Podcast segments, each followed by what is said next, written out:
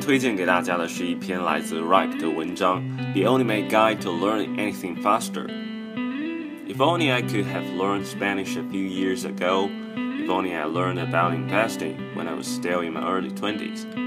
If only.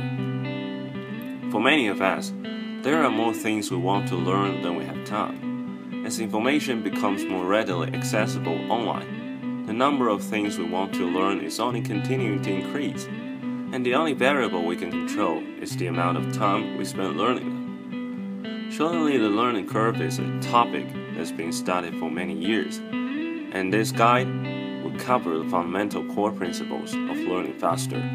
You'll be able to leverage these principles to push yourself to learn faster in any topics including languages, business, musical instruments, and more.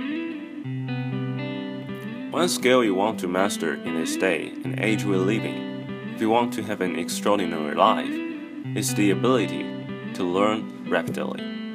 Anthony Robbins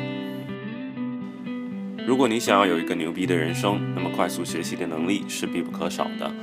对于如何快速学习，作者在文中提到了五点。第一，Don't reinvent the wheel。埋头独自苦学会浪费大量的时间和精力。 你需要的是利用已有的资源，例如教学视频、书籍、博客等等，在这些轮子的基础上 build your car。第二，Deconstruct the skill。在学习新技能前，把技能解构分析。找到最重要的部分优先学习。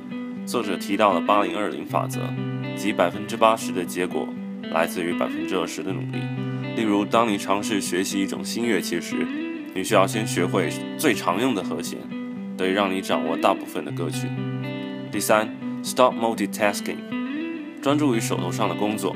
研究表明，当一个人被分心时，平均需要二十五分钟才能恢复到先前手头上的工作。第四。Raps, raps, raps。当然，想要快速学习，不厌其烦的重复练习是必不可少的。在不断的练习中，seek immediate feedback，及时的反馈能使你快速改正不足。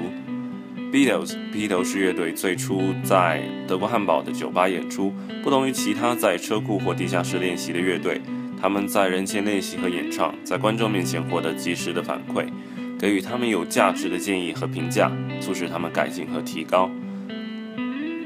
第五，Go long。很多人都会在学习的低谷期放弃，尽管懂得适时放弃十分重要，但有很多潜在的成功者都会因为在低谷期放弃而与胜利失之交臂。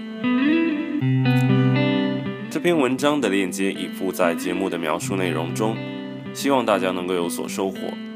最后分享一首来自 The Puppet 的吉他纯音，结束本期节目。我们下期再见。